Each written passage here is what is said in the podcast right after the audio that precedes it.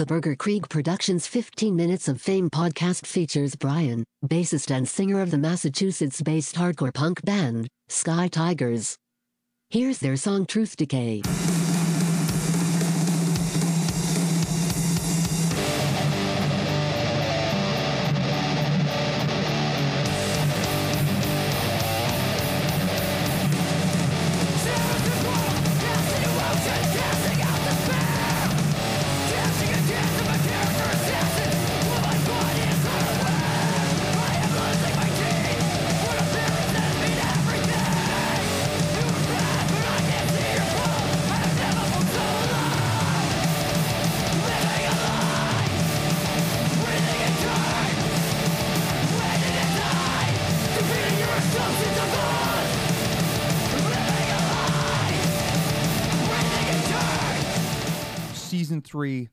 Creek Productions 15 Minutes of Fame podcast.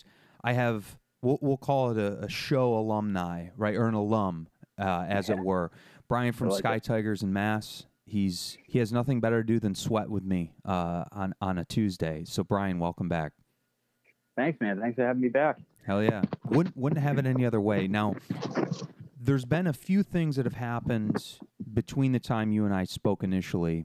Um, obviously, a number of things on a global scale, but I'm curious. Tell me a little bit about the reception of the album Eulogy, which essentially, for those who are unaware, it was released more or less in, in the midst of, of a lockdown pandemic. I can imagine as a as a fellow artist, it was probably a little strange releasing something and then not being able to quote unquote tour the album. What Yeah. what, what kind of feedback? You know, what was the reception like uh, regarding the album overall?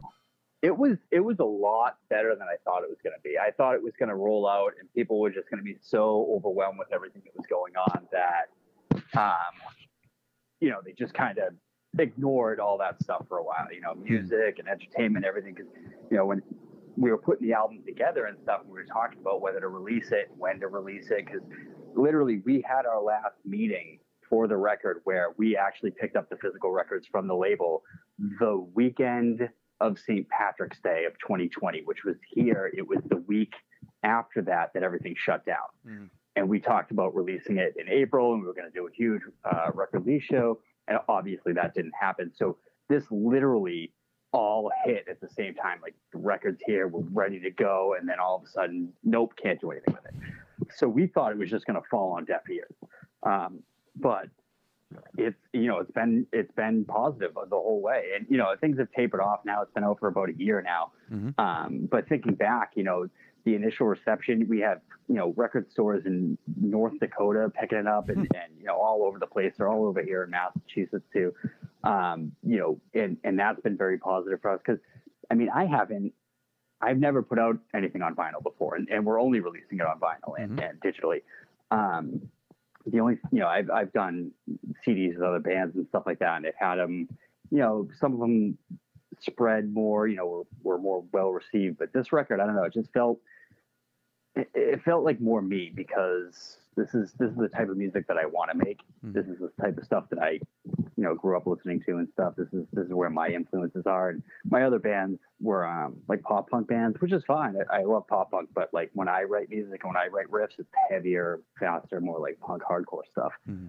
Um, so when we put out this record, to me it was more important. You know what I'm saying? Like this was much cooler because this is something that I put my effort into. Like this is basically me and Ryan, uh, me and Ryan, uh, our creative process, and then Rochelle's creative process. Like this just felt more me when this came out, and us. You know, um, because I know. You know, I've never actually asked Ryan about Ryan's today. Uh, today's Ryan's birthday, actually. Oh, so, no shit. Um, just happy birthday to Ryan. Um, and it's funny, I've never actually talked to him about like how the differences between the drums on the two records because he was in my old pop punk band too. Mhm. Um, I should remember to talk to him about that because that'd be interesting to hear. But anyways, you know, the record came out and everybody, you know, everybody loved it. It, it was it was an awesome feeling because um, you know we were you know we were a bit worried Mhm. what was going to happen with it, and you know we've. It, despite not being able to play shows, despite being, not being able to tour, um, you know, we sold through way more uh, copies than I thought we would. So, you know, I, I'm satisfied. We talked about your Bandcamp bio, right? The tight, tighter than Mitt Romney's butthole. Now, yeah. I I know that one of the other entries on there, I believe it's Al Gentile of the Lowell Spin, um, stated that Sky Tigers quote Sky Tigers has brought the best elements of high energy punk, the extracting harmonic acrobats of thrash and clath- classic throbbing riffs built from a clear and sober understanding of rock. Now, in your opinion, and you don't have to name names, what are some of the worst ways in which you've heard people describe the music of Sky Tigers? Uh, you know, I, I don't know that I've ever heard anybody describe our music that made me like grimace. um, you know, it, it it's funny because we're so like, I don't know. I, I feel like our music is unique, but it's unique because we're not doing anything like different. Like we're not trying to go outside of like the bounds of reason when it comes to music. So most people when they describe us, they're just like, yeah, you know, shit kicking rock and roll, man. Mhm. Or like, you know, lately we get like crossover thrash, which that was kind of surprised me because I never really considered it to be crossover, but like, that's what other people think, I guess. And that kind of, I was like, okay, sure. I, I didn't think I had the integrity to be in a crossover band, but you know, um, you know, I have a Blink 182 tattoo. Right. Thrash crossover enthusiast Right. Brian. you know, like, right, exactly. Like I said, I was in a pop punk band before this for Yeah. years. Yeah. You know, probably the funnest years of my life. So, um, but yeah, so the, I mean, aside from that stuff, uh, you know, it's all fairly typical.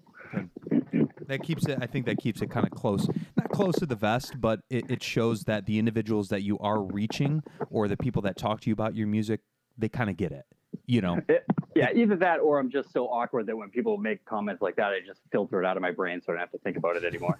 it just gets be- flushed. See, one of those things in the shower like 20 years from now, like, oh man, I can't believe that dude said that about our band. Oh, and I gave him a T-shirt and everything, and he's going around Right, saying exactly. that. Like, oh, that's funny. now, one of the one of the things that I noticed, and you and I chatted about it the second time we got to play a gig with you. Um, the first time that we shared a bill together, you were rocking that Rickenbacker, the Black Rick, and I know during the show it was giving you grief. There was some weird shit happening with it, and then the second time we played with you, you would settle on a Fender. Now, this is kind of like a two-part question, and because I know that we talked about the Rick and kind of the issues that you were going through when we played with you that second time. Now, I've done some in, independent research, poking around. There are some moderately sketchy companies that are based outside of the U.S. that make Rick copies. Right now, Yep. this is mi- mind you, this is minus the hardware craftsmanship that comes with, uh, you know, an American-made Rick. Now, two things. Oh, having played what I believe is to be a legitimate Rickenbacker, for as I'm talking for yourself, Yep. would would you ever play on like a modded or like a Rickenbacker copy? Um, I don't, you know, if it were a Fender jazz bass or like, you know, a, you know, something like that, something typical, Mhm. I would consider playing like a, a knockoff or like a, a kit build, you know. Mhm. But Rickenbacker's just it, it has such a unique body shape that if you're playing that body and you're not getting the Rickenbacker sound, you're just you know, it kind of defeats the purpose. You know what I'm saying? Because you can get I mean, obviously, it's not going to sound just like a Fender Jazz bass, but you can get pretty close. Mhm. Um, but you know, it's something about the Rickenbacker. It's just so you know, it's got that low growl, that sludgy sound to it. You're really not going to get that from anything but a Rickenbacker with those heavy, heavy active pickups that they put in there. Um, I personally uh, probably wouldn't play uh, a knockoff, but you know, if that's what you're looking for, then No, no, no, no. I and, and that was that was I wanted to talk to you about it because I recently stumbled across uh, you know just a couple of the you know Craigslist posts, face, Facebook Marketplace. People are selling. They're, they're coming right and tell you this is a, a, a Rickenbacker ripoff, right? yeah, And And- I watched some videos, and it, it kind of is in line with what you're saying. It's almost like, Right. what is the purpose? like so so for instance my roommate actually built one so he got shit. like a kit and he put it together himself. Yeah and it plays really well. He, he did a great job on it. So like something like that i could see. And then maybe you know you build it you're just like okay cool i built a guitar. Now I, i'm never going to play this so i may as well get rid of it you know? I could see something like that. Um, and then yeah, maybe somebody's like, I can't afford a, a real Rick, or I don't think I'm ready for a real Rick. Um, maybe I'll start off on this, and you know, and if that guy built it from a kit, you know, maybe he's got close to um, close to the Rickenbacker sound. But I don't know. Personally, I fixed I fixed the issues with my Rick, and it's you know she's back in business, and I couldn't be happier. Now, what did you? What was your first bass that you learned how to play? Uh, play those four four four strings on. That was, um, I think it was a Thunderbird, actually. Oh no shit! Like Yeah.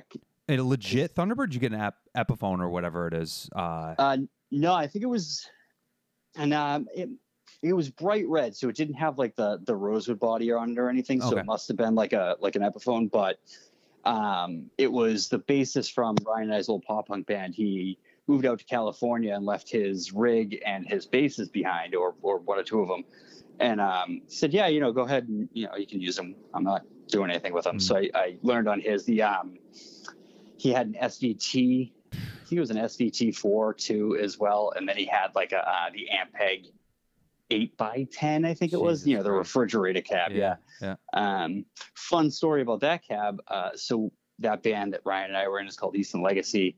We recorded at Applehead Studios up in Woodstock, New York. Oh, nice. Um, yeah, we're all um, Coheed's records were done, Yep. and so Joe, the bassist from that band, bought that cabinet off of Mike Birnbaum, who runs that studio, and that was actually the cabinet that recorded all of the Coheed records up to like um, the first one they did with I think it was Rick Rubin. Holy shit, Yeah, dude! Yeah. That's a hu- that's insane. yeah. So, Oh, but but I I honestly have no idea where that cab is now. I know it was at our old practice space, and then when we moved, um, it disappeared. Like somebody grabbed it because that space is wicked sketchy. Um. Yeah, and I, I by that time I had gotten like something much smaller because I wasn't about to bring that thing around to shows. no, no, not not for anything. I mean, at that point, it's like I'll just play the the maybe less than awesome shared gear than bring. oh no, I could care less about the intrinsic value of it. I just I, lugging that thing around was No, that's what, that's what I'm Yeah, saying. It's like I'll, I'll. I'll gear share with somebody using like a shitty whatever, Yeah. you know, versus bringing that thing, you know, up and down anywhere. Let alone, could you Oh, imagine bringing that up Worthen attic stairs? Like, Yeah, I was just gonna say that. I was like, did you guys play the Worthen when you were here? Because I couldn't Yeah. remember if they were both at Uncharted. yeah. Um, Yep. yeah, those those stairs were awful because we've brought that cab up there before, uh, and it's missing one of the wheels too, so you gotta like balance it when you're rolling it. It's awful. Yeah. I think I think that gig, I think you guys used my bass cab, or it was uh, the headliners, uh, not the write offs. Was it the write offs? Um, no, we played with them in Connecticut. Either way, it doesn't matter. Those stairs suck, and I can't imagine being up there in a day like today. Let's just we'll, we'll Oh yeah. leave it at that. Fucking brutal as fuck. And my, keep in mind, like I didn't, you know, I I dabbled in guitar and stuff, but I never really got too good at it. I was coming off of the synthesizer, Oh, nice. and I was like, all right, I guess you know, I I'm gonna dive into this now. Nice. And and I, I wanted did I don't know if you and I talked about this before. When when you say like a pop punk synthesizer, I'm thinking like Motion City soundtrack type stuff. Were you kind of going in that or a whole other Uh, direction? No, it's actually it was it was in line with like the Coheed and Cambria Oh, stuff, like okay. more like kind of a little bit epic. It's all on Spotify and stuff. It's it's I mean it's an awesome record. okay. You know, for what it's worth, I I really enjoyed the experience, and um, you know, I know myself and the other guys are very very proud of it. It's you know, um, it's called the the record we did with Mike Birnbaum is called New Nightmares to Challenge Sleep. Cool. I like Yeah. that name Yeah. in general. I mean, Oh, we ripped it off that show Heroes. oh, okay. well, well, fantastic work. So this is a game that I've launched this season. Uh, it's called Alphabet Soup, and today's letter is the letter C. Now, and what I'm going to do is I'm going to give you two words. They both start with the letter C, and I'll ask you a series of these uh, pairs of words. But I want you to choose one. I don't want you to think too much about it, and just give me a brief one sentence as to why you chose that. Does that make sense? Yeah. Okay. So, uh, let's see. Brian, would you rather have a bowl of Cheerios, bowl of Captain Crunch? Cheerios. Okay. Uh, here's a here's a good question. Would you rather sit down and listen to the uh, an album of your choice from the Clash or an album of your choice from Crass? Uh, Clash. Okay, which Clash album would you choose? London Calling. Okay, excellent choice. That's a long ass one too. I mean, you could. It, uh, the- I feel like the equivalency of London Calling to like the Crass's equivalent or Crass's equivalency would probably be like Christ the album or something, right? You know. just- Uh, I'm honestly not too familiar with the Okay. Catalog. no, it's so- okay. Um, would you rather sit down with your family? and This is your family in its entirety. We're talking to everyone. Would you rather sit Oh. down and watch the movie Clue, or would you rather sit down and watch the original Child's Play? Uh, Clue, definitely. So why Clue? Is it a little easier to, a little bit more palatable for like grandparents? Well, no, not even that. It's just because my family are just loud and obnoxious, and the thing that focuses them is when they're all laughing at the same thing. And and I just think that Clue would be a fun movie to watch with like a group of people like that, all just like you know riffing on the movie as it goes along. So is your and and I say this because I'm fascinated with with your answer and how you answered it. You said your family's very loud. A lot of I'm, I'm assuming a lot of commentary, intermittent conversations like Oh yeah. So you have no idea. so so what I, I've noticed that in particular do you have a large family? yes, Come from a large family? Like how many how many aunts and uncles? uh, I have on my mom's side seven aunts and uncles. Dude, what are reunions like? If you guys do reunions. Uh, it- honestly, they all hang out every single weekend, anyways. So it's it's always a reunion over there, and it's funny because I live, you know, if I squint, I could probably see my aunt's house, and she has the pool, so everybody's probably over there right now, um, all hanging out in this, you know, forty of them or whatever. And it's just, you know, it's funny because this is actually this is something to tell everybody about my family. Um, so we're, you know, obviously very Irish and very loud, and Mhm. most of them are functioning alcoholics. um, and every year around the holidays, like we'll get together and we'll all just be crammed in my aunt's house, playing board games, just eating food, and just screaming back and forth at each other. And as the night winds down, without a doubt, uh, like it, it just it doesn't matter how many people there are left or or who's there. Without a doubt, somebody's going to put on the Dropkick Murphys, and my entire family is going to start singing it, from my youngest cousins to my 85 year old grandfather Oh, it just it just happens and it's funny because i told this to one of my ex-girlfriends when she was coming over for christmas one year uh first time and i was like all right listen this is what's going to happen and she started giggling like oh no no haha that's funny like because she knows you know my older cousin who i you know hang out with every now and again and she's like i know you know i get it he'll probably he likes to drop kicks i'm like nope wait till you see it and then without a doubt the entire family Oh, that's that's funny. So so what game what board game or or games could be card game, board game, whatever. What tends to cause the most friction in that household? uh trivial pursuit No shit. Yep. What is there a wedge that seems to like elude everybody until a certain point? Like is it does it get to the point where everybody's got all of the wedges except one? Or is it Not pretty, is re- there a pretty good mix? it's it's so it's usually a good mix but like i have cousins that are really good with sports facts and then of course my uncle and i are really good with like music facts Mhm. and then you know random other people in my family be screaming from the background about the history facts and we're like shut up you're not even playing the game you know Oh, um, yeah it's That's Yeah. awesome. Can you share with me a decent story um, about one of the worst live music experiences you've had to suffer through, either playing in a band or as a fan in the audience? Just crummy, crummy time. Um, man, there's so many. and oh, okay. You know what? I've got a story for you.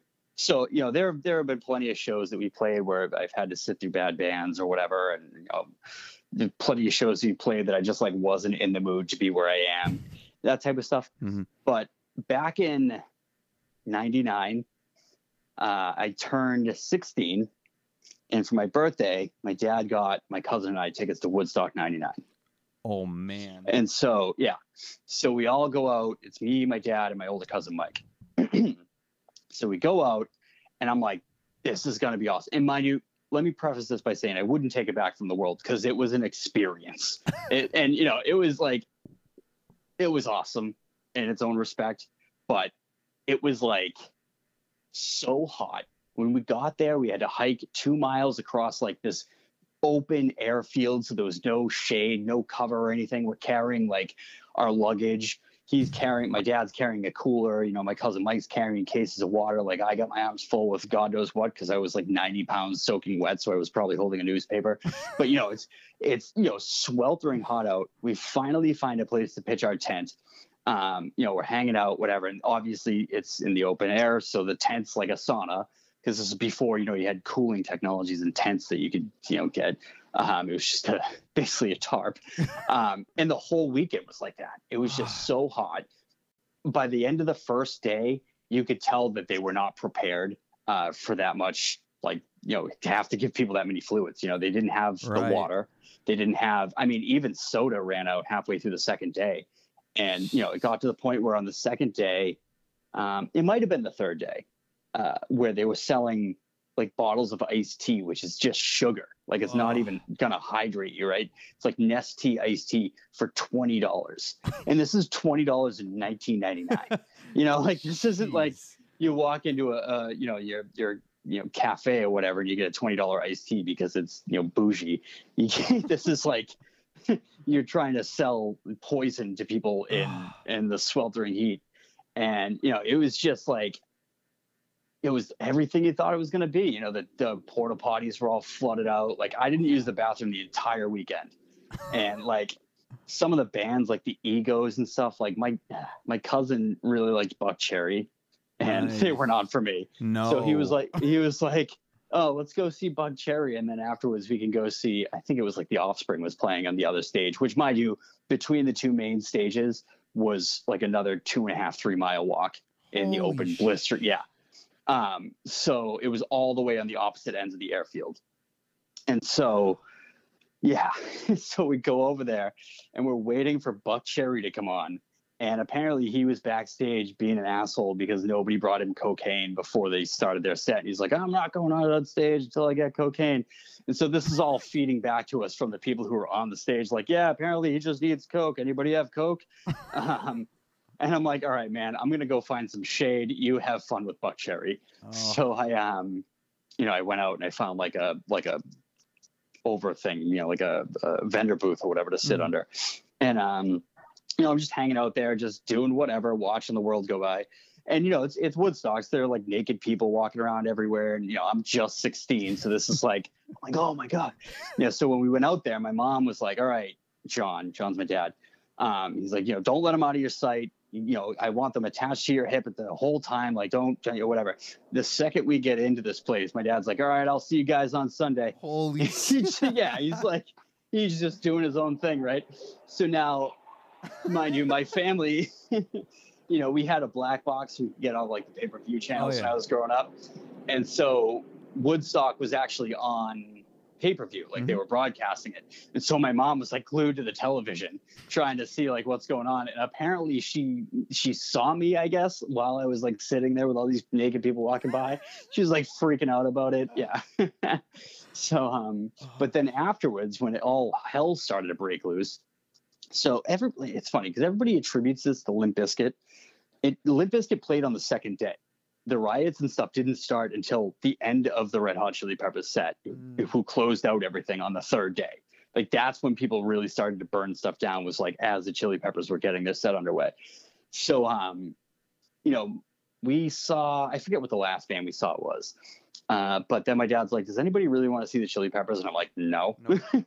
so we like, you know, we went back, we packed up our tent, and we got out of there like right before they locked everything down. wow. So we didn't like, you know, there are fires here and there, but it was stuff you'd expect at the end of a three day festival when everybody's pissed off and dehydrated. sure. Um, and so we're like, we're like, all right, let's just, you know, get out of here, you know, whatever. So we walked the two miles back to the car. Mind you, there's no cell reception. Um, my dad did have a cell phone, but you couldn't get because you know it's Woodstock. There's no cell towers anywhere around there. Whatever. Um, I think it was actually in Rome, New York. Yeah, Griffiss. Is that Griffiss? Yeah, yeah. Um, so anyway, so my mom was trying to call the entire time once she started to see the fires and hear the news reports, the riots and stuff. She couldn't get through to us, so she's freaking out, right? Oh. And as soon as we get, you know, we get in my dad's car, and there was all, you know, already some people um, like waiting in line. So there was a little bit of traffic. I think we had to wait in probably an hour of traffic to get out to the road, um, maybe longer. But as soon as we get cell reception, my dad's phone starts blowing up. My mom's like, "Where are you guys? you okay? Like, did you make it out?" My dad's like, "Yeah, we're fine. We're in the car. We'll be home in like you know, twelve hours or whatever. How long? take. And then she's like, she's like, oh, I'm so glad you made it. He's like, it's not a big deal. Like we're fine. She's like, everything's burning to the ground. My dad's like, what? And we all turned around and looked out the windows at the same time. We're like, holy shit, Holy that whole place is on fire. yeah. Uh, we had no idea until we were like, you know, two hours outside of the side of the venue. Yeah. Uh, That's it was wild. But it was just like so hot and miserable. And like I didn't have anything to drink on the third day. It was just like, you know, one of those situations where I'm, you know, glad for the experience, but under no circumstance would I ever do it again. Ugh. did you uh did you end up were you privy to that like uh that Primus set? I know I saw Primus, but I don't uh remember. I, I think was that when they. I know they arrived at helicopter at one point. I saw them. I saw them like three times that summer. Okay. Cuz cuz I know that there's like all that footage like the whole shit mud fight. Oh yeah, yeah, yeah, yeah. Yeah. Um. So I mean that that was going on anyways, but like the porta potties were far enough far enough away from that that it was just like mud. It just it rained the second night real quick. Oh. I think when Metallica started, um, they started dropping the sails on the sides of the stage. They had these giant, like 200 foot high, you know, basically sailboat sails Mm. um, that had like Woodstock 99 painted on them, or whatever. So they started dropping those, and we saw the clouds rolling in, and we are like, oh shit, like things are about to get messy.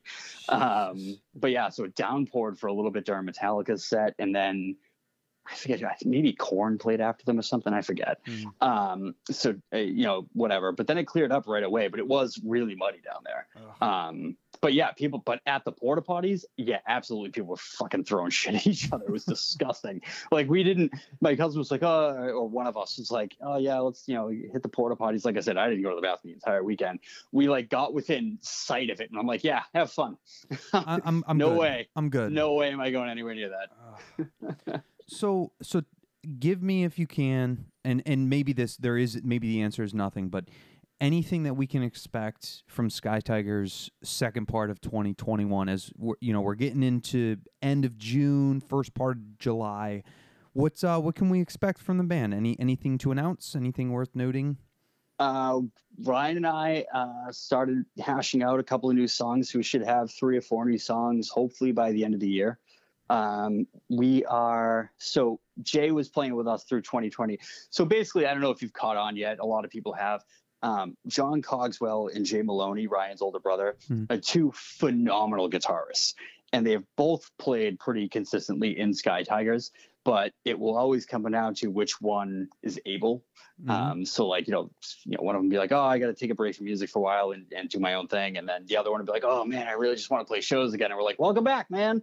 um, so Jay played with us through 2020 and now he uh, relocated out to California for a bit. He's doing his like recording thing out there. And then sure as shit, he's out there for a month. And then John Cogswell, we hung out and he's like, hey man, like just really looking to play shows. Like it'd be awesome. I was like, yep. All right, come on. so now John Cogswell's playing with us again.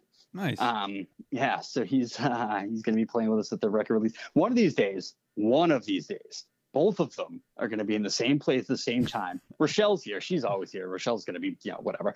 Um, she's like me and Ryan, Mhm. but we're going to have three guitarists, and we're just going to go out as Iron Sky Tigers. I already have it mapped out in my brain. please please it's going to be incredible. We just got to get them both in the same place at the same Yeah. time. Well that and somebody you need to do an adaptation of like an eddie costume Oh, absolutely. you know what yeah. i'm saying like Yeah. because three guitars. One of them can be running back and forth with Yes. the Union Jack, swinging Yes. back. You know, we'll be in like a basement somewhere, and we'll have like a giant, massive, you know, British flag that takes up the entire room. you get like giant inflatable Satan behind us that's like squashed under. Yeah, you, it, I, I can also picture like you know the front the front part of like a Spitfire from like World War II, like the plane, Yeah. basically. oh man, like okay, I, I'm I'm liking where your head's at with that. Please uh, attempt to make this happen because I think that would be just for the sheer. I mean, Christ, you could even do a setup like that in like a VFW or something, you know, I know. YMCA, Yeah. like ballroom or whatever. Um, so my last question for you, um, the track off Eulogy, um, one of the tracks, because the the whole album's great. I know there's some spillover from some of the other releases, you know, re- repackaged and stuff for this record, but specifically the song "Angel of Death." There's some really intense, like intensely accurate lyrics. And I know it's across the board with all of your songs, but for some reason in particular, this one resonated for me in preparation for this uh, for this interview. Specifically, uh, the lyrics: "A life sentence in financial prison with no hope for an early release. I keep my cash in a canister because I've got places to be." Now, as a professional punker yourself, what advice would you have for kind of the next class of punks regarding this financial prison that we more or less forcibly operate in and around? Any any words of advice that that you'd pass down to kind of these future punkers? Just don't do it, man. Drop out of school. It's not worth it. Hmm. That's that's my advice. Get out before you dig in. Mhm. It's you know I'm a lawyer who lives paycheck to paycheck. This sucks. You know, Uh, I don't wish this on anybody. And so many people are in the same position as me, and it's awful. It is absolutely awful. And it's all it came down to like two or three things that happened in the late '90s um, where they rewrote certain certain laws about you know um, finances and stuff like that, banking finances and, and um, bankruptcy provisions and stuff. And after that, it became much easier for banks to write risky loans out to people who couldn't repay them. It happened in the mortgage industry. It happened in the student loan industry, and it's we're now feeling the consequences because those people are now 20 years out of college like me, and here we are. You know, and it's it's eventually going to come to a point where you know we can't funnel our wealth back into the economy because we can't accumulate wealth like it was you know people back in the 90s you know mm-hmm. if you you know made over $30,000 a year back in the 90s you were considered you know upper middle class. You know you could have a house and you could do whatever. You know it's maybe not 30,000 but you know you know what I'm saying? Still it's just, much much less than it is now. right. Like in order in order to function in society nowadays you have to have basic income that back in you know 95 would have been considered upper middle class even lower upper class you know Mhm. like like wealthy for a single person and now it's it's barely enough Mhm. and it's all because we were told if you want to succeed you got to go to college and in order to go to college you got to take out student debt and because it was much easier to lend to students college tuition rates went through the roof and colleges didn't give a shit about whether they were accepting 500 or 2000 psychology majors uh, and the fact that there was maybe one or two jobs for people with psychology degrees or you know whatever Mhm. like there's it's just complete irresponsibility across all boards on that end and it, it's still nobody is taking responsibility for it Mhm. Yet, yet still continuing to feel the repercussions of said actions. yeah and that's the thing it's like i mean i'm still I, I graduated from umass lowell in 2008 and then i got a master's degree in 2010 and you know I'm, i still get the calls hey you know donate to umass lowell you're an alumni like whatever and i'm like you guys have more money than you know what to do with so much so that you're just rebuilding all of downtown lowell just buying up property taking out like you know areas that could be used for housing and stuff like that and you're just making it into this like college mecca Ugh. that is completely unnecessary and you're doing it also you can inflate your you know uh, incoming class sizes and, and majors that have absolutely no job prospects Mhm. like how is that not res- irresponsible Oh, it's just Completely Yeah. irresponsible. you know and it's like just get it together you're a state school you're a nonprofit like Mhm. what the hell but in anyway that's personal grievances